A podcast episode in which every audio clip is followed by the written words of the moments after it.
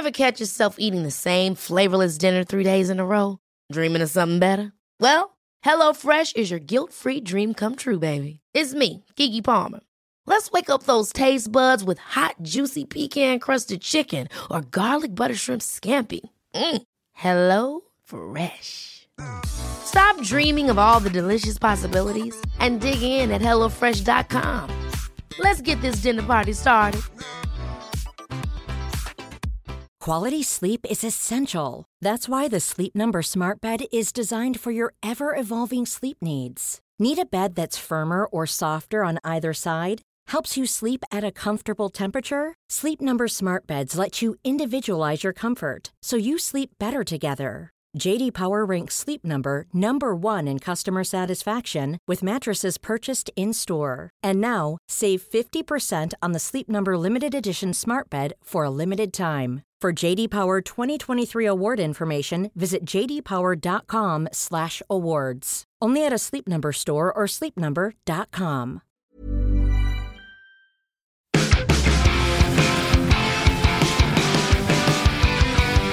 Josh Brown, me and you disagree on almost every single thing when it comes to video games, but we're still good, morally individual people. I hope so. I But do love you. No on- matter no matter what kind of gaming habits you might have, I always will love you, Scott Tilford. Even to disagreeing right now before we hit the record button on, on iced coffee. Well, even bring that in. you know what? I don't want to delay the juicy topics we're about to dive Mm. into, but this is the worst season for me, right? Because I can't function without caffeine, Yeah. but I don't like iced coffee. So in this heat, I'm in this podcast studio with a hot coffee right Yeah. now, and I'm man, I'm, I'm in a bad way. You're the I'm- real hot coffee scandal. I'm seeing through Yeah. time and space. I really am. uh, and I wish I loved iced coffee. I really So do. good. My girlfriend loves it. I try all of hers. Uh-huh. And it's just that I think I don't like coffee. I think that's my issue. I like the warmness in my tum tum that Uh-huh. I get from drinking a hot coffee. And I like the syrups and I like the milk, but I don't like it cold. I don't know, man. Interesting. Don't know what's going on with me. You should get a decaf, uh, the, the less coffee flavour. But I guess it's the same flavour, but less oomph. is that it's like less caffeine, right? And Yeah. the reason I drink it is for the caffeine. So I Yeah. don't know what's going on. I don't know, but I, I am a massive en- endorser of the coffee stuff, um, which is to say, in no way at all, we're very much suffering from the heat. That we're going to do a debate on gaming habits, things that we've realised after living with each other in a work-based capacity that we have various different habits and different ways of approaching the video game industry. We mind our WhatsApp uh, chat. We looked at the different times that we disagreed on stuff, and we're just going to go through some things. Number one being the big dip slash no dip life, Of course. Uh, which I love having a variety of games on the go. I love having something that might be more multiplayer based or more casual based, and I will view that as a bridge between the bigger games. So, like right now, I'm play- I just finished Resident Evil 4 last night, but I'm also playing Street Fighter 6, and I'm also going through Final Fantasy 6 on Switch, which is my train game. I play the game on the train on the way in and the way out of work, um, and I also started Diablo 4 last night. So Yeah. I just I've also I've nearly always got about three or four games on the go. Also, Bat Boy. This Bat is it. We, good. we, we've talked about the big dip life versus the bubbling life before, Yeah. but I think right now, at this moment in the year, it's more pertinent than ever because of all the games you just mentioned Yeah. there that you're playing and all the games that are about to come out. I couldn't believe at the start of this week when you told me you would start at Diablo 4 without Yeah. finishing those other games that you'd played and going and, and intending to buy Final Fantasy 16 next Uh-huh. week. If, if there's a game that long, it like gives me genuine anxiety to start it knowing I can't finish it. Zelda was bad enough. Yeah, I didn't know if I was going to be able to get through that. And when I only played 25 hours over the first two weeks or whatever, I was Only. genuinely, well, no, only. But for a game like that, you know, with Yeah. a game like Final Fantasy on the horizon, I wondered if I was going to be able to fit it in. Mm-hmm. And I think that's a bad way to be because, like, I am so wrapped up in needing to finish games or needing to get the Mm. most out of games before I move on that it kind of sometimes makes the final stretch of those games unenjoyable because I almost Yeah. want it to be done because I want to clear the slate before the next thing comes along. Mm-hmm, So uh, that's definitely my perspective on it, but I don't think it's the right perspective because it's led to a lot of issues. No, um, I I would say that like there's it's rare for me that I want I you know want a game to end. It's like I remember having that with Uncharted 4. I remember thinking the back like third of Uncharted 4 just would not effing end. Yeah. And I was just like I think when a game sort of feels like it's building to something and then doesn't, that can be brilliant if it feels like it's a you know getting more bang for your buck, more value for money or whatever. But sometimes if the the pacing is pointing to a logical closure point and they blow right past it, Yeah. um, it just feels like blow to you. Now you got to go find these three keys to get through the door where the villain is, and I'm just like, oh my god, just end. um, Um, that's a rare feeling, but I mean, uh, something like Resident Evil 4, having just finished that, the remake, that's like perfectly paced. It is. Um, like the original was too, but yeah. But it's funny you mentioned Resident Evil 4. This is why I wanted to revisit the big dip life in this podcast because there's an extra wrinkle to it. Uh-huh. And that's that the dip doesn't mean just the games that you're playing right now. That could mean Mm. returning to a game that you picked up months ago and played a few hours of and now you're returning to. That's something that I just I know my brain can't do. and that's why I don't like um, stopping games and Right. moving on to something else because I knew, I knew in my bones if I'd stopped Tears of the Kingdom to play something else and a month went by or two mm. months went by, there was no way I was going to go back to it because there's just something when I'm out of the flow of a game, when I'm out of the rhythm of a game, um, I find it almost impossible to get back in. Well, I, I, the thing is with Resident Evil 4, I started that because that dropped like I think three or four days. I think it was on the Friday, and I went to Japan on like the Monday. Yeah. And then I was in Japan for like two and a half weeks or three weeks or whatever it was. Um, just a full disconnect from Western life. It was beautiful. I'd recommend it. Um, but coming back to that, I was like, what do I even do? What, what even is my life? Where do I live? What do I do? And uh, and Resident Evil 4 was one of them where I was like, oh yeah, Resident Evil 4. And like, I should, yeah, that's a thing. And I just sort of didn't, I just wasn't bothered, it didn't hook me. Um, I'd done it up until like the lake section. There's a whole bit in the remake where it's all more, it's way more fleshed out uh, in terms of giving you a boat and you can explore more and whatever. I've done all that stuff. So I was, I was like, I don't know, four hours, five hours in or something. Yeah. And uh, actually, I think it was more like seven or something. Anyway, and I'd done that stuff. And so, like, I just couldn't get back to that at that time. It just didn't, I was just forcing it too much. It wasn't enjoyable, whatever. And then it was only been recently where I was like, no, this is madness. I, have I've got Diablo 4. I want to play that. Final Fantasy 16 is out in a week. There's a demo that's two hours long. I want to do all that stuff. I also wanted to bank Final Fantasy 6 before I go into 16. Yeah. Um, because I've never finished Final Fantasy 6, and the Pixel Remaster is really gorgeous. So I was like, I'll go through all these different things, dipping into all these different games. But I did manage to resume Resident Evil 4 eventually. It was just a case of like sticking with it enough, and then it, everything kind of clicked again. Well, that was it. Like, I was genuinely imploring you to either start again or just sack it off completely because you had those moments where you came back and you were hmm. trying to get back into it, but obviously you'd been away for so long, the, the, the pacing was kind of off. You weren't really interested in, well, not interested, you weren't vibing with the mechanics at that point No. either, if I recall. The I think that game the first, kicks into a whole other gear when you get to the castle. Yeah. Like, so much better. Yeah, it, it, it definitely like the castle section is absolutely great. But I just I, I wondered every time you jumped back into it and did like a little bit of a section, I just thought he's never gonna get there. but then you did and proved me wrong completely. And now I'm so pleased you stuck with it and did not listen to my advice to suck it off. Same in that regard, in terms of actually getting through it, Resident Evil 4 is clearly one of the games of the year. It doesn't be Street Fighter 6 for me, but it is way up there. Um, but it's also like, you know, it's, well, the thing is, on the industry side, I always think that games could do a much better job of, like, a bit of PR term would be onboarding, but like re onboarding you into a game. If you pick up an RPG, you pick up Elden Ring after like 40 hours or something. Yeah. I I kind of think any game that has a, a really long runtime should have a way of, of ingratiating you back into the game, like like a little sort of almost like the animus sections in Assassin's Creed, like some sort of yeah. disconnected thing. There's, okay, these are your moves. This is what's happening in the story, and this is where you left off, and like and just kind of just let you back in, like you know, like a recap kind of thing. Um, because so precious few games do that. Dragon Quest XI does. It gives you like a text version of what's happened to that point. Um, and I just think something like that would be more helpful because I don't know how many people. I'm curious. I don't know if the average person tries to make a point of going through one game at a time. Right. Like completion date, I would assume that they don't. Most people just seem to live the dip life and finish very little. okay. Um, there was a whole thing from Kotaku, I think it was back in 2014, where it was like 90% of, of people don't finish their games. And that might have changed over time, but um, but overall, I wonder, especially with the likes of Game Pass and archive, you know, uh, archive services and stuff, if people are just dipping into more things and they're not like, you know, not making a point of finishing anything. The issue with kind of getting re caught up on the stuff that you were previously familiar hmm. with is the main issue for me. Like even playing, and I've talked about it on the podcast, you know, Horizon Burning Shores earlier hmm. this year. That's an end game piece of content. It assumes you're familiar with the mechanics, hmm. but I hadn't touched that game in a year, and I was getting my ass handed to me by all of these machines because I knew the basics, but games now escalate and they stack powers so much that the end game experience you almost take for granted because mm. you know all of the intricacies, you know all of the shortcuts, you know how best to tackle certain encounters. But I, I find that information just leaves me as soon as I stop a game. And that's kind of what stops me from going back to things more so than, you know, where I am in the story or what's mm. going on with the world. It's that kind of mechanical flow because the sense of mechanical escalation in a game is one of the most important things that I look for.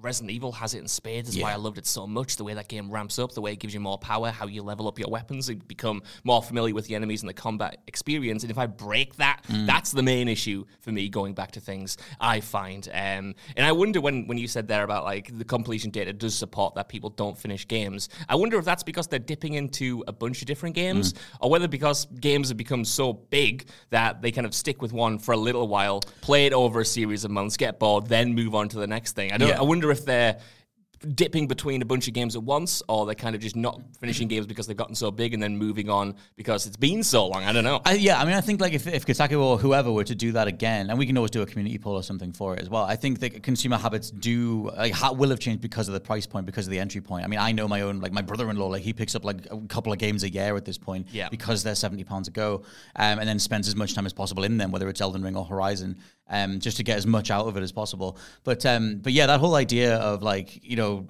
like when to resume a game and when to restart it. Like, have you have you actively restarted stuff? I've never because I view that as wasted time. If I was like like Resident Evil Four, I was like, well, that's seven to eight hours uh, that I've just wasted. Like, I would rather pick it up and see if I can something in the game makes it m- more manageable. I always, um, bef- before you hit a certain threshold, like I played, um, for instance, Jedi Survivor, and then momentarily hit a bug that corrupted one of my save files. Oh, yeah. And I was about 15 hours in, and there would be no way I would restart that game at that moment in time. Maybe in a year, or maybe in two years after I'd gotten over that loss, loss of data. But if, if there's a game that I've not touched, um, you know, outside of its first hour or two in a few months, I'd just restart the whole thing. I'd just go from the beginning and refamiliarize myself that way. It's why I don't play demos. Right. And it's why, honestly, this is, God, this is such a. a- a- oh man, this is such a, a bad omission to make on a podcast like this when uh, you know I've got this lovely job and I get all of this access to games. But it's why I don't necessarily like previews either when we get the option to go down and preview a game because I know I'm going to have to play that section again. And that was the good thing about getting Dead Island uh, 2 when we got the preview for that. Jules and I uh, were thankfully, uh, very gratefully. Um, that's that's uh, from my perspective. Obviously, we were we were grateful to get invited to play that game early, and when we got the final code for review, the data carried over, so we didn't have to start again. But even then, I was kind of like, oh, maybe I would have liked to have started again because now I'm a few months out. You can't win with me, man. I'm a very uh, what, what would you even call it? Selfish, I think, is the word. Well, I think it's just very particular. I think the whole thing is you're always trying to maintain a certain level of excitement around games, and the more you cover them, the more you're exposed to the the pre-launch and the run-up, and like that surprise is fundamentally picked away. Because, but then, I mean, I, I I enjoy all that stuff, so I, I think like the run-up is always like we talked about this on a previous wind-up of like it's not real until it's real. So it's like if uh, if we've been covering something for a, a couple of years and then it's finally showing off, it's like oh my god, okay, it was real. Oh my god, that's the reveal trailer. Oh my god, that's what that character actually does look like, or whatever it is. Um, so I quite like that stuff. But in terms of um, like yeah, restarting games, I I would never do that. It would just be wasted time. But This, I will me. say, this this extends to every single part of my life. I talk about TV a lot in Mm. this podcast, weirdly enough, because I find my habits with TV are pretty similar to my habits with games. Mm-hmm. Like, I don't like watching, as you're probably sick of hearing, I don't like watching TV shows while they air. Yeah, this is another one. You've got so many little things, where you're the little rules, but they definitely benefit you. It's just that when you say them, I'm like, that's not what anyone else does. That's it, man. It it's work. just it's just the way I like to kind of consume media. Like I don't watch TV shows while they air. One because I don't know if they're gonna justify my time with a bad ending, like Game of Thrones or something. I need Right. to know something is complete or in the process of being complete. Like I jumped on Succession. Uh, at the start of season four, Hmm. knowing that that season was going to be the final ones, because I was like, "Hey, there's my runway, there's my um, way out, there's there's everything Hmm. going to be wrapped up in a, in a in a ball by the end. Let's jump in now." But to be fair, just super quick, like that's my approach to early access stuff because it Right. doesn't have an ending yet, and I don't know if it's worth it. So why would I pay you for half a game? Exactly. That's Yeah. also my thing. Like, I don't want to like the cyberpunk thing recently. Sorry, I'm going off on a bunch of tangents. Do but it. I was a little bit resentful and a little bit annoyed that I loved playing Cyberpunk 2077, but the version that's about to exist with Phantom Liberty, with all of the overhauls to the regular um, base game, To everything, to yeah. everything. Like, I'm jealous and annoyed I didn't wait and play that version because that version would be even better. Yeah. presumably judging on what they're changing and that's kind of frustrating it's kind of the same with the tv show thing where if i watched season one and then i came back the year afterwards to watch season two I just wouldn't be into it as much because in years gone by, I'd have forgotten a bunch of things. That's Mm. know- how I watched um, Better Call Saul, sorry, Right, no. which is such a details orientated show. Like it's so specific Mm. in its storytelling and what it shows you that I remember waiting between season three and season four, and then watching season four and kind of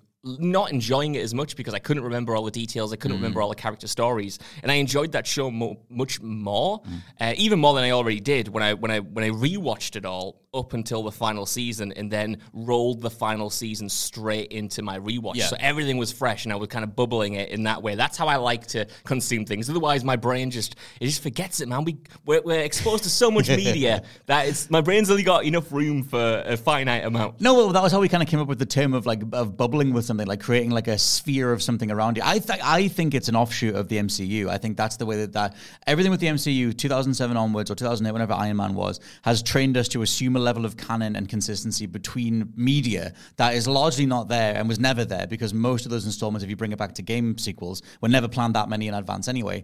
But there is something to either you call it bubbling with a certain franchise, play everything in a row, or whatever it is um, that is quite satisfying and does give it that like through line. It's like this phantom through line of like, oh well, this became this. I can see how this idea evolved, and it's like, well, that was never planned, but like it does feel good that way. Yeah. I think for story stuff, it's like if I'm picking up a save for an RPG, seventy hours in, like Persona Five, I've never finished, but I'm like ninety hours into that game, and every every year or so I go back to it and do a little bit more. I did a little bit more when I came back from Japan because there's some areas in that um, that I went to in real life, and so it's one of those things where I'll just like I'll. I mean, that game is like simple enough in terms of what's happening, but I'll just get lost in recap videos. Like if we're talking about picking up saves, uh, something that's more story based, chances are if it's got a good story hook, that's the one thing I would see through. Right. Because I'll clarify with the the whole dip thing. I want to experience as many games as possible, and then I'll just see what hooks me. Yeah. And it's like a we've talked about it before, but it's like a subconscious test thing, and I'll just realize a week later that I've not thought about something, or it'll be the thing that I just mainline. Like Sifu, uh, last year, I just absolutely devoured that thing. It was just like straight all the way through. I absolutely loved it. Um, and same with Street Fighter Six. Like I'm just like, well, that, that's like my bridge game in between other things, but I cannot get enough of Street Fighter Six. I'm forcing myself off it because I know that there's other stuff with stories that I can get through. Um, so I'm always like experience as much as possible and then see what hooks me, and then something feels like it will pay off. I'll I'll see it all the way through. Um, but like I think I get your side of like wanting to see stuff, make a point of like one by one by one. Yeah. But then you also had it with Crisis Core where you were like, I can tell this isn't actually going to be worth my time. Oh, totally. I've become, I must admit, like, in terms of my own self improvement, I've become way better at calling it quits. Like, Right. I, I don't mind binning off a game. That doesn't give me anxiety in the same way as taking a break from a game I like Mm. does because I've already kind of killed it. Like, trading in Far Cry 6 after playing 10 hours of it, I was like, okay, that's not going to give me any, any anxiety. I'm not going to think about what I've missed from that game because in my head, I've cut it off. Mm. But it's only when I haven't cut something off and it is lingering and I know it is there to finish. That's kind of um, when I get a little bit stressed out because I just, for whatever reason, just can't do what you do. Like the idea, I, I, I mean, I, I literally laughed when you told me you were getting back into Persona uh, 5 because I was thinking like there was, there would be no way I could do that. Right. when you first started that game like years ago. I think it's, it's the thing with because that was 2017. like that was like three generations of what culture presenters ago,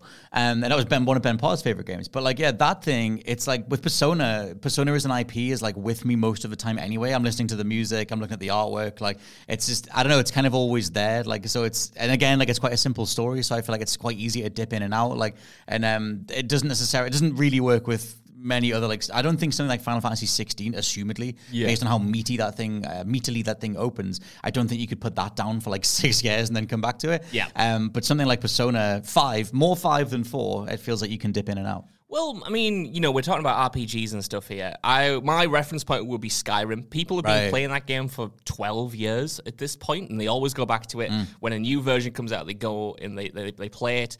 I played Skyrim to death when it came out, like 100 hours Mm. ish of it. I know that's not really to death for a lot of people, but for me at the time, Yeah, 100 yeah. hours was was, was, was, a, was a lot of time to spend on one game. Um, but I've not gone back to it since, despite how much I loved it. Um, I played the remastered version on PlayStation 4 for about 15 hours, but because I can't go back to the save that I had, like, I mean, I can, the save is there, but I don't want to, and I would mm. get no enjoyment from that. Every time I think about playing Skyrim, it would be from the beginning. It would be Right. from going back to the start and having that master save again. I love master saves. I love being able to just have play one thing all the way through, uh-huh. kind of with that original loop. It's it's why I never played a game on new game plus until very recently. Like, Right. every time I would replay Resident Evil 4, and I have replayed the original version of Resident Evil 4 so much, it's never the new game plus. It's never with the kind of infinite ammo weapons or the unlockable weapons. It's all always from the start. Right, okay. Always with the same kind of trajectory and unlocks in a loop. Like the original version, the, Mm-hmm. the theatrical experience, not the director's cut, for lack of a better term. Yeah, And yeah. For whatever reason, my brain isn't wired to just kind of revisit things and kind of have a little dabble or continue that. If I if I'm going into something, I need it top to bottom. I need the full thing in my head. Oh, uh, mine's like fresh. it's uh, it's recap videos. It's like let me get back up to speed. I'll remember enough, and then I'll go back and watch like a recap thing, and, and just sort of. I just yeah, I'm always like I want to pick up where I left off. Like I, I like I said, I view it as like wasted time if I have to redo the whole thing because then enough of it will come back to me, and then I'll, maybe I've lost that save now, and I can't. I don't know. I'll always try and find a way to just keep going. Um, let's talk about some other just things that we just sort of wrote down. One of yours is no demos, which is kind of part of your like. Sometimes you want to just like stay away from a game's marketing and, and and try and have it as like a first experience when it launches. Um, but you fundamentally stay away from demos, which I think is nuts because there are so many great demos right now. Lies of P, Final Fantasy 16. I think it's nuts to well, it's not nuts to play a demo, but with something like Final Fantasy 16, with something like Lies of P, with with a bunch of other games that Hmm. have had demos in the past, if I know I'm already going to buy it and I'm already going to play it, how do you know though? Because I, you, you just know there are some games that you just know you're gonna get. At least, at least, at least for me. Right. I, I say this like everyone's the same as me. I'm quickly realizing nobody is the, is the same as me. In a beautiful way. In a, oh, I don't know about that. but um, but yeah, if I know I'm gonna play a game, and sometimes I just know I'm gonna play a game because I it's just so my thing. Uh-huh. It's it's it's interesting, and even if the reviews aren't good, I, I I'm now confident enough in my tastes that I know that I want to try something, even Right. if it's not a 10 out of 10, because it has elements that I like, and I want to see if they're done well or Mm-hmm. if they're not done well, and that's enough for me to justify um, a purchase. Because so. you, but you don't want that little little taste of it now thing. No. which is like I think that's because it's so much fun to do that. Like, why not play the thing you're looking forward to now? Here's the thing. To me, it is anti-fun because, and I'll tell you why. Another bit of madness coming your Yep. way. If I'm looking forward to something that much to the point where I won't look at anything and I won't play it and I know I'm just going to get it. Even it. that as a sentence is nuts. but carry on. I'm looking forward to it so much that I won't look at it. well, yeah, Yeah, yeah. It's because I want that experience fresh, Uh-huh. and I want it all concentrated. I want it when I'm at my peak, motivated to play it when my interest is the highest. Right. So I want to kind of savor the moment almost, right? So even if a game comes out on a Friday night that I've been looking forward to for five years, This is another say- one of yours, which is waiting to play. Yep, yeah. say a Last of Us Part 2 or a Red Dead Redemption 2. And both of these games I did this with. I had the code, I had the game, and I and I waited. The Friday night I was busy, you know, I was doing something else. I had other plans. Cancel it. Yeah. Oh, I would have cancelled whatever was on. dinner or something. Or maybe I just wasn't mentally feeling, you know, well enough. Maybe Right. it was a long day at work. Maybe I was tired. Like that game, I'm not playing that game in that state because in my head it's like the game deserves more. Mm. Yes. Like I've been looking forward to this for five years or whatever it is. I can wait another day or two. I can wait another day until my head's in the right place, until I'm feeling good about it, until I can't wait to Uh. open it. And I, I'd always wait for that moment rather than getting a taste of it. I don't know why. Oh. It's just, it's. I've always been like that. And No, the same it- with movies and stuff as well, man. Yeah, no, but you that, that's the thing. You have immaculate self control. I I can't do that. Like I'm just like if, if I've been looking forward to a thing, I am counting down the minutes until it's available. I will play it at midnight. I will put two or three hours into it and I'll go to bed at three AM for every single thing that I give a remote F about. That's just what I do. Like and I've I've loaded up games where I'm half asleep or whatever, and I'm just like but then it, but the rush of the thing will wake you up anyway or whatever it is. That's true. Um if that's I'm talking about midnight slots in that regard, but if we're talking about like an evening launch, I, I can't wait to get home from work so I can play something. Um I'm never putting it off. It's the first thing I do. Like I get home, I play a bit of it. Maybe I have to take a break to eat something like an idiot, and then I can get back to the game again. Well, this is this is what I find really interesting, right? Because I tried a few midnight, mid, midnight, midnight launches back in the day. I went Yes. to get GTA Five at midnight, got Fallout Four at midnight, got Star Wars Battlefront One at midnight. Hell yeah, uh, did. midnight, midnight, the Some dice version. Day we should do uh, our best midnight launches for a chatty or something. Yes. Yeah. But here's the thing. I always found the thrill of buying the game way better than coming home and playing the game because I never wanted just that taste of it. I wanted the full thing. I don't want just an hour or two at 2 a.m. in the morning. Oh, I think I'd- it's fun. I realized this. I'd always rather take the next day off work and play it for a full eight hours than I ever would playing it for two hours the night before. Do you know what it is, right? This is it reminded me of what my dad used to say when um, this is the wrestling pay per view mentality. Okay. And I would rather stay up late and watch it 1 a.m. till 5 a.m. with everybody, quote unquote, with everybody else, even though they're not in the room or anything. But you know you're watching it live. You know you're getting, you're part of that first wave of everybody experiencing it for the first time, like Death Stranding. Like you're, everyone's connected without actually being connected. I love that feeling and that energy so, so much, especially on like Twitter and social media and all the different reactions. And, oh my God, have you seen this? Um, I love that stuff. My dad would always say, well, why don't you just tape it and watch it in the morning? Yeah. And I was like, it's not as exciting, dad. I wonder if this is because we're old men, and I love saying that this podcast. If you're old, like- I'm dead. yeah. I'm a um, monument. What I mean by that is like media is so has, has changed so much Yeah. over the past you know even 10 years to the point where I think a lot of people's viewing habits and even the dis- discourse habits, for lack of a better term, um, they've like completely changed and they're more fractured than ever. Like I used to love staying up to watch um, Game of Thrones or The Walking Dead or whatever it was live because you knew everyone else would be. Yeah. And total anecdotally from um, the presence online from these shows, but I just don't know if anyone does that anymore. But there's not any shows like that right now. But even when we're watching showcases, right, PlayStation showcases and stuff, um, people used to when it was E3 season, even as little as a few years ago, my Twitter would be full of people live tweeting it, like reacting to it in real time. And now I have one or two people who will make one or two tweets, and it's like that's all I get. And you said you don't follow that many gaming people. That's my feed. Like, I, you, yeah. No, but here's the thing, right? I, I mean, yeah, I don't follow many gaming people, but those um, showcases used to penetrate Mm, gaming mm-hmm. people and go into just the regular people I follow who only had a casual interest in gaming. Even Right. they would watch like the Sony showcases on E3 and they would react to them. I don't even get that anymore. Mm. It's an anecdotal thing, right? I watch Love Island every year, which Yep. is a is a it's a dating show that's on every night over the summer. And even that, man, I've noticed like the drop off. That used to have this like community who used to log Hmm. on every night and they would live tweet the episodes. And I'm watching it this year, and it's a pretty good season. And again, there's like one or two people tweeting about it. Right, And, and. I find like, you know, um, the likes of Succession, which I also loved. Like I obviously had, had a dedicated online fandom, but I just, I wonder if our media consumption habits are so disparate these days that Hmm. we will more often than not get to it when we, when we get to it and know that the discussion is always going to be there. For me, that has definitely changed. And it is a shame because I used to be Well- ravenous to do it live like you did, but now I just don't feel a need. Well, I don't know because I, I do think it's healthier to do it when you feel right. You know, take your time and then experience something in your own time. I definitely my time is whenever it's available. That's what I love. Like I like uh, like right now I'm counting down the minutes until Final Fantasy 16 is available, and I'm going back and forth because of the master save thing. Yeah. On doing the rest of the demo and then you know going into the full release or whatever, or just wanting to wait. And then that's that's the stupid thing. Everything I've said so far, I would restart. Like they're telling me that you can carry over your save onto Final Fantasy 16 because it is final code. It's just the beginning two hours of the game. But in my head, because of just I don't know whatever feeling, I want to do a master save. I want to start properly next week and go all the way through on the finished game, even though it's finished code anyway.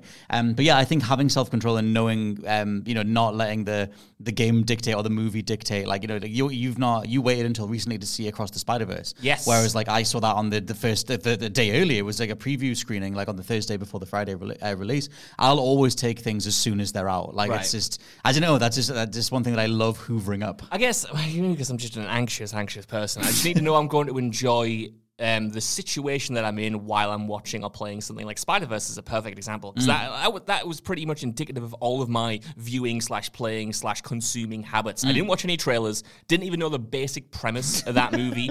didn't watch it day one. Avoided all spoilers. Avoided everything. Didn't know who was in it. Didn't know what the hell it was about. And then I waited a week or two to go see it. I went to the Metrocentre, which uh, reference to people who don't know what that is. It's like a shopping mall that's outside of town Yes. on a super hot day when I knew no one would be there in a screening no one was in on a work day because I took the time off to go see it.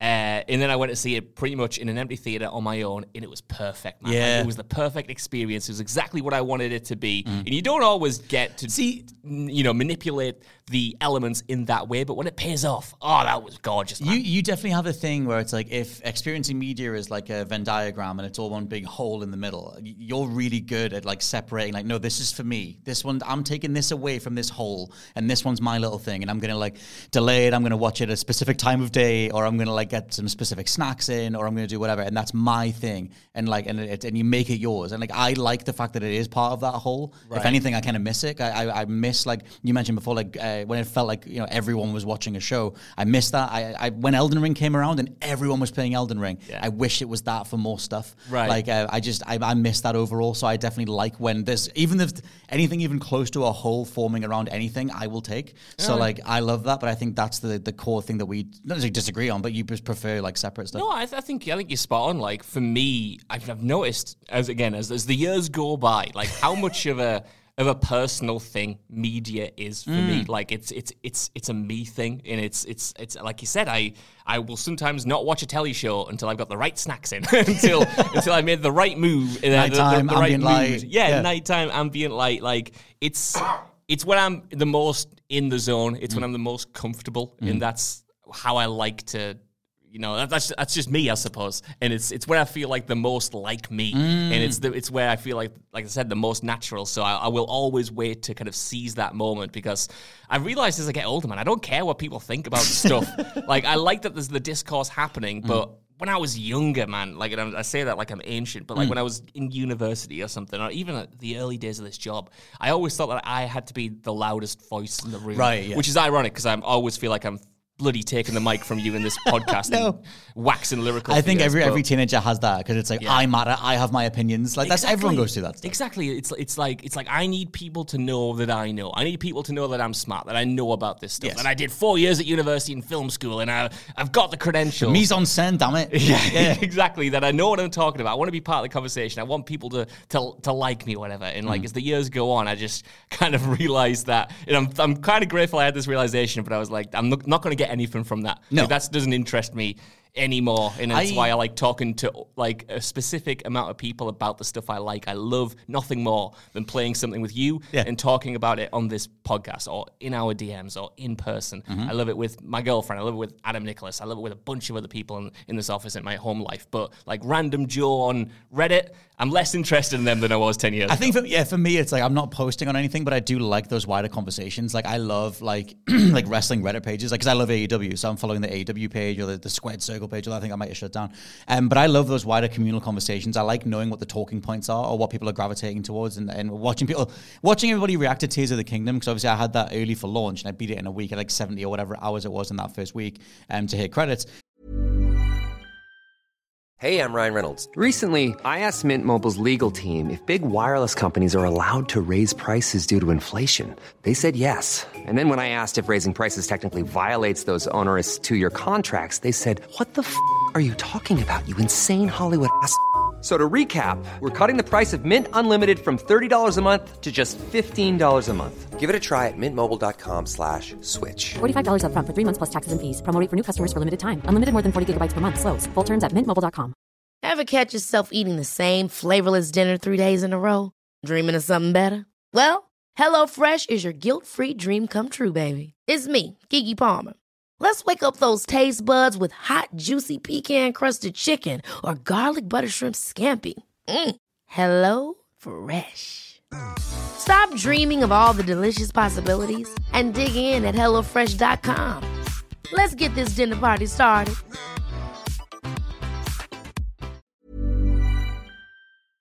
This podcast is brought to you by Indeed. If you need to hire, you need Indeed. Indeed is your matching and hiring platform with over 350 million global monthly visitors, according to Indeed data, and a matching engine that helps you find quality candidates fast. And Indeed doesn't just help you hire faster, 93% of employers agree Indeed delivers the highest quality matches compared to other job sites, according to a recent Indeed survey. One of the things I love about Indeed is that it just makes hiring all in one place so easy because you just get unparalleled access to job seekers. Plus, listeners of this show will get a $75 sponsored job credit to get your jobs more visibility at indeed.com slash WCG. Just go to indeed.com slash WCG right now and support our show by saying you heard about Indeed on this podcast. Indeed.com slash WCG. Terms and conditions apply. Need to hire? You need Indeed. And then watching everybody get to those moments and react. And I, I think that's fun. I, I definitely love the communal interaction with media. I definitely love being part of that, even if it's from like a satellite perspective. Like I'm not leaving comments on, um, like I said, social media pages, Reddit threads, whatever it is, YouTube comments. I'm not engaging that way, but I do love seeing it all happen. I think it's just like, yeah, like I said, like, like hoping for more holes around stuff. Like I said, I'd, the last time it happened, unless I'm forgetting anything, was Elden Ring, where it felt like just everybody was talking about it. Um, Zelda to some degree had like random people, either it was like family members, friends, or people in the office just being like, "Oh my god, you've played it! Is it any good?" Like it just it was that thing that you said, like it, it permeated, it punched through a little bit.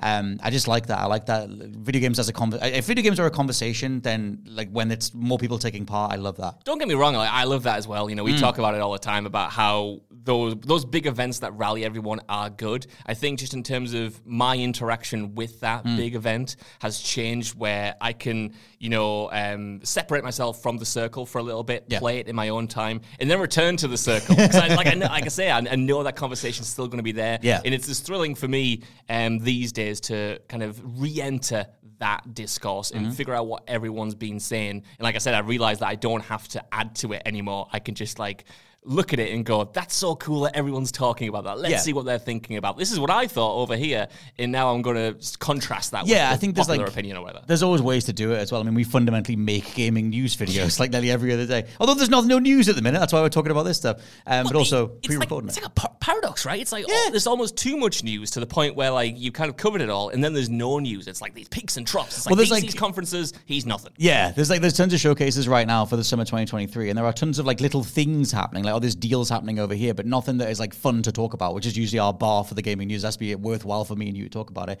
Um, speaking of worthwhile to talk about, let's talk about side quests and main quests. Um, probably the last thing we'll talk about because we're slowly running out of time, but.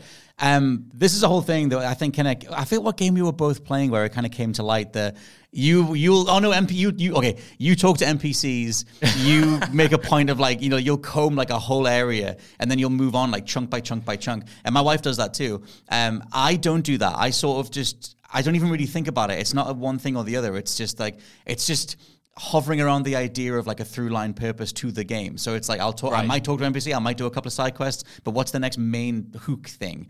And so like I can't get too lost in side quest stuff unless the game is fundamentally built that way, kind of more like a Dead Island or more, well, definitely more, more like Diablo 4, Yeah. where it's like just take side quests, get loot, do whatever. That is almost the main thrust. But if there's some sort of story to resolve, I want a little bit of that every now and then. And there's like a subconscious bit of me that sort of kicks in, going like, you should really do a main quest mission now. You've done too many side things. Um, and I have that where I can't do too many side things without progressing the main thing. My issue with this comes from the fact that once a main quest in a game is done, Mm-hmm. my interest in the game is almost gone entirely. And I it, like I just I've tried it before. I know myself. I know that once that final mission finishes and Mm-hmm. the credits roll, I'm not gonna finish uh, the side missions because it almost feels like that's not part of the canonical journey that that character is on anymore, which sounds really weird. Right. But if you take um, Jedi Survivor uh, as an example, for instance, I knew that I would have to mop almost everything up because once I hit the credits and once that journey was done, everything I was doing um, outside of that would feel almost without motivation or without um, drive, and I don't know why that is. But it was it was proven because the only thing I had left to do in that game was finish the bounty hunter stuff. That, oh, uh, funnily enough, that's apparently been patched now today. We're recording this on Friday for Okay, Monday, yeah. but apparently today they've issued the sixth effing patch to fix the bounty thing being hidden, which is the thing that glitched on my game. Well, that's that's he's the thing, right? Ludicrous. I didn't get that glitch, and I still didn't do it. You know what I mean? I still didn't do it because once I was done, I was done, and that was the only outstanding thing I had to do in that Right. game. Because there's something about the journey that I'm on with this um, character or whoever it is um, in a game that I love so much. It's part of why I bubble with these games. It's part of why I concentrate on them so much and kind of block everything out because it's it's that sense of mechanical uh, escalation, like I mentioned. It's that sense of development in the character or you as a player. And that's all confined within the context of a story. So all the side missions are a part of that. And once that story's over, I almost feel like everything else is done. And I don't know really why. And I- I'm really interested to know if anyone else has that kind of drop in motivation when they hit that point or man, whether that's see- another me thing. I don't know. I yeah, I'd be curious on that too. Mine is definitely the opposite hilarity because it's like I but I mean I was like it's it's a Metroidvania thing. It's like let me get my full tool belt, let me get my full uh, range of abilities, and then I know I can explore everywhere, and I know that I won't just hit hit a random colored wall that I can't punch through because I haven't unlocked this specific type of fist yet or whatever it is. Jedi Survivor, when you mentioned that, is hilarious because that's one of the only games that made me want to mop everything up after the story because Right. fundamentally, once that stuff is taken care of in that world, like there is an end game, and then Cal is just allowed to explore and mop everything else up, and it makes sense canonically because you are a Jedi looking after these areas, clearing out the rest of the Empire. So I love, like, I love that motivation. That's why I was quadruply like so annoyed that I couldn't just do the bounties Yeah. because their stupid game wasn't working. So like, um, yeah, that apparently they've like finally patched it. But yeah, for me, it's, it is almost that Metroidvania or Metroid style completion feeling where like there's nothing like in Metroid when you have a fully powered Samus and you're just blitzing around the levels because you know the environments and everything else. Like, Yeah. I like that if a game plays into it. I think it's weird if we talk about a headcanon stuff where like if a game gives you a save before the final mission, Yeah. and then they plug DLC in, it's like, okay, well, I guess on that story, my character was about to fight the final boss, but then went over here and did a bunch of other stuff, and then came back and did the final boss. This is it, like in my head, and I don't do this often for anything. I don't know why I do it for video games, but I, I, I think I role play a lot as the characters, even in non-role playing Okay. games. I like invent scenarios for them. I invent their journey through this experience, and I like it being one coherent thing. So when I do get those moments where it kicks you back before um, the final main mission or whatever to kind of finish side quests. In my head, the character's journey is done, Right. and that's for nothing. Like for whatever reason, even in the most story-light games where I don't care about the story, kind of like Zelda, to be honest. Yes. my drive is to build that character up to be as powerful as possible before fighting the end boss. You know what I mean? To make that journey feel as complete as possible, so they're going into that final confrontation. Um, having finished everything, having gone through that journey, being this incredibly powerful character, and then culminating the story almost. It's always building to that kind of culmination in my own head canon. and I don't know why. It's just a way that I've managed to really enjoy these games and kind of flow with these games. But it's interesting that obviously people have other head canons like yourself, like like yourself, where um, their story.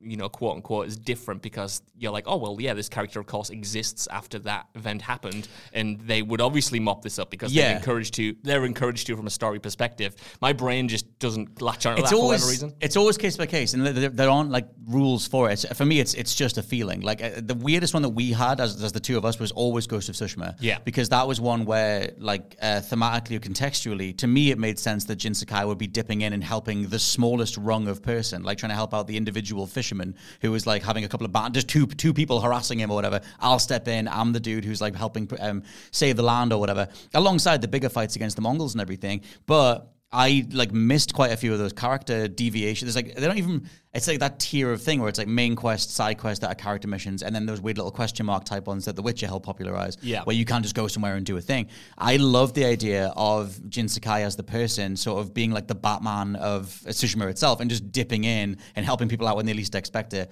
Um, and doing that stuff, and it's not that I didn't do everything else, but the main, my two main modes of approaching that game were the specific main story missions, and then the little tiny question mark ones. And I missed a couple of. There's like a monk character that you sort of meet towards the end that I didn't do his stuff at all, um, because at that point, in terms of the story pacing, it felt like the main stuff had kicked in so much that it didn't make any sense for Jin to go off and do all this other stuff. I think for me, with with open world games and RPGs especially, I always find those character quests way more interesting than the overall story. So I think that certainly helps. I did in The Witcher. Yeah, yeah, in The Witcher, in, in like Mass Effect Mm. as well. You know, like those character stories are so interesting, and to me, they're almost they almost become the main thrust of the game. So I Mm. want to finish those before the the regular main quest because they feel almost more important. And it's like, yeah, Mm. I, I like that's the bulk of the game to me.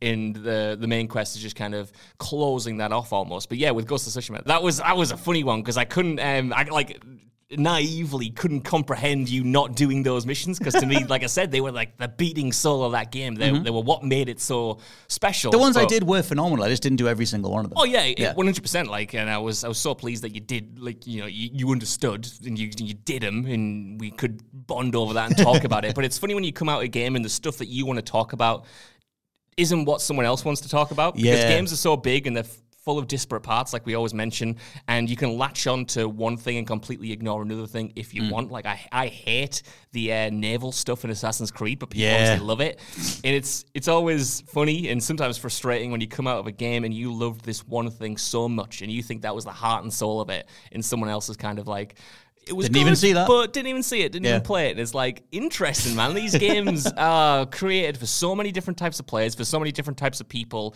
have so many through lines that you can Mm. be interested in or not. And I increasingly find that fascinating. So for, for Resident Evil 4 as well, like I could not care less about. I mean, I love the original Merchant. I hate the remake Merchant. Dude does, does not shut up. but I, I I'm not bothered at all about all the shooting the medallions and killing the rats and doing all the his stupid little side things and that like shooting gallery thing that's like below him. That's not why I'm there at all. Yeah. like at all. That is anathema to why I'm there. So I, I've I've tried that stuff because I'll I'll dip in and see what it is. But as soon as I realized like exactly what that was, I was like, this is not what I want from Resident Evil 4. Right, And I've right. just disconnected from that across the the story. Like every time I see him, and it's pretty frequently, um, every single one of those like check in bit is just empty because I've not done any of those extra quests. Like, Yeah. And he's always, I've got some new stuff, and I'm like, no, you don't. It's another crown, and I don't need it. Leave me alone. Oh, see, that's another good example because my first run through of Resi 4 when I did everything took me Mm. over 20 hours, I think, because I did it all. Mm-hmm. And some of the fondest memories I had from that experience were doing some of the side quest uh, missions. Obviously, not the medallions. The medallions were fine. I did them. I like the rewards from They're them. satisfying to shoot. They're satisfying to shoot, they're satisfying to hunt down, but it was the moments where you had to go fight this dangerous enemy. And Hmm. there's a cool moment with a knight underground, like a golden Hmm. knight. That's actually in the original game and is repurposed here as like this sub boss. And I remember being so thrilled by that.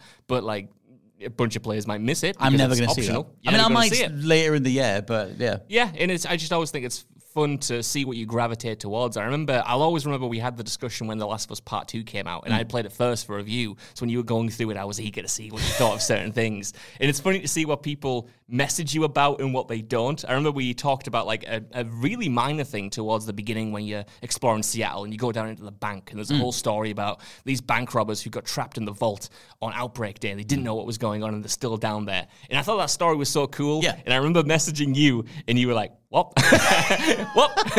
and I was like, you know what? That's crazy to me at the time, but I increasingly get it because I realized that there's no one right way to play a game at all. No, see, I, I remember. I thought I did see that. I mean, I remember reacting to that stuff, but maybe it was on like a second playthrough or something. Maybe we- it wasn't the first time through. We talked about it when you replayed it. okay? Right, Like, okay. I think it was like last year or the year before, and then you kind of went through and mm. did that bit more thoroughly, I think. And we talked yeah, that's what it then. was. Because the first time through, I was like, they had that sort of semi-open world stuff, and I was, I was just so because of what happens just before that sequence, that area, I just wanted more story stuff. That was something where the main stuff I was like 100 percent focused on, and the game was like, oh, we've got all these other things. Shut up! I'm not, I'm not doing that at all. I'm doing your main thing because that is why I'm here.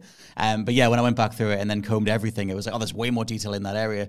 Um, another one that was just recently, I'm not going to do specifics, but Dredge, the way that game wraps up, and one of its endings is contingent on finding something in the open world. And I just did, well, I did, but I found it out of order. So it didn't fully trigger in the right way. And then, um, so I got a different ending. And then I had to go online because it felt really unsatisfying. And it was Yeah. like, oh, actually, no, if you go back to this place that I had been to, but at a different point in the story, um, you'll get a different thing and that triggers the final ending. And I hated that with a passion. But at the same time, that, that it worked t- totally well for you. Absolutely, and we've actually had that twice this year. We had it with Dredge, and we recently had it in Tears of the Kingdom, Yes. You completely skipped a quest that took me about an hour to complete because we just um, entered the end game completely differently. Like, no spoilers, but in the end game of Tears of the Kingdom, you have a few roadblocks where the game just says you have to go out and find. Yeah, they're like item thing. checks. Yeah, yeah, Yeah. item checks, but they don't really tell you where it is. You have to search down clues. You have to do some other side missions to get there. Mm-hmm. And like I said, the way I was playing it in that kind of completionist zone, I'd found all of those things before I got to that zone. Mm-hmm. So I was talking to the character,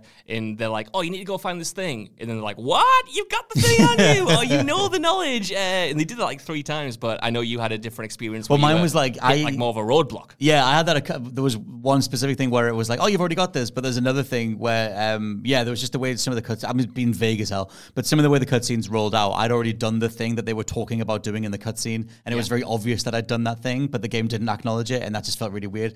Um, there has been a couple of patches for Tears of the Kingdom, so it might have been sorted, and that might have been a pre-release thing, but um, that was just one thing towards the end of the game where they need to sort of like, if that whole game is one giant like diamond shape, they need to bring you back in towards the next point. point, and the only way to do that, which is really inelegant considering how kind of whimsical and beautiful the rest of that game is, is just like, have you got the thing yet? Yeah. Okay, well it's out there somewhere, so go find it. And And, I, I thought that sucked. it's kind of funny, man, because I, I liked it, but I didn't get to experience it, and that's where my kind of completionist approach sort of broke down because I mm. thought those were great quests when I did them, and I love that the game gave me the ability and the freedom to find them way before I got mm. to that end game. Mm. But I thought about how cool it would have been and how maybe better paced in a way the game would have been if I got to that moment and I didn't know where one of the things was, and I needed to spend another five hours in the That's game That's what I hated. hunting down side quests because it would have for me expanded the game almost because in my experience and maybe you would have loved this i don't know like the final stretch was so narrow but it was so long and it was so narrow it got to the point where after i did the final temple it was just like he's a linear thing he's a linear thing he's a linear thing he's a linear thing and they were all good but because i had the in-between parts that would have ex- ex- uh, expanded them uh, or stretched them out a little bit more.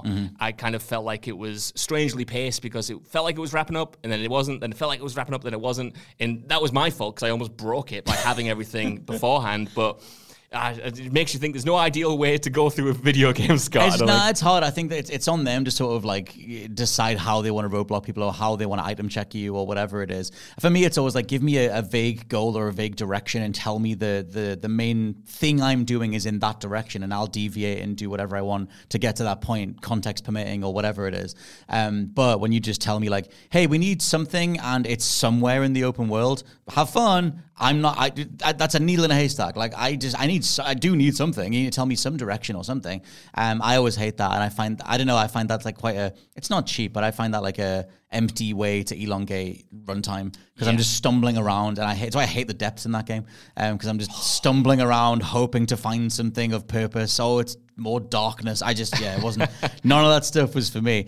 Um, but yeah, clearly we have a lot of different uh, back and forths that we can delve back into. I have a few other pointers on here we didn't get to, so we might do a, another version of this in the future. If people like it, I hope it wasn't too indulgent. No, man, it's, it's got to be done. This is the wind up. And plus, right now, there's hardly any gaming news going on. Although we are pre-recording this on Friday, so maybe maybe Xbox will buy Sony on Sunday, and then we'll not react to that. huh? No, we we will react to that later in the week. Um, but yeah, come find us on social media. Let us know what you think of your various gaming habits, and if you agree or disagree with the Big Dip life and playing demos and Genuinely- getting lost in marketing. genuinely want to know because I don't know how if anyone is is is anywhere near the same way on the same wavelength as Yes. me or you. I don't know. That's, uh, maybe even in the between. Maybe you're a nice amalgamation of both of our styles. I don't know. I want to know though. I really do. Yeah, get in touch with us. Uh, for now, this has been the wind up. I've been Scott Tailford. That's been Josh Brown. Always a pleasure, Scott Tailford. Always a pleasure to be heard by all of you, and we'll catch you throughout the week. Bye-bye. Goodbye.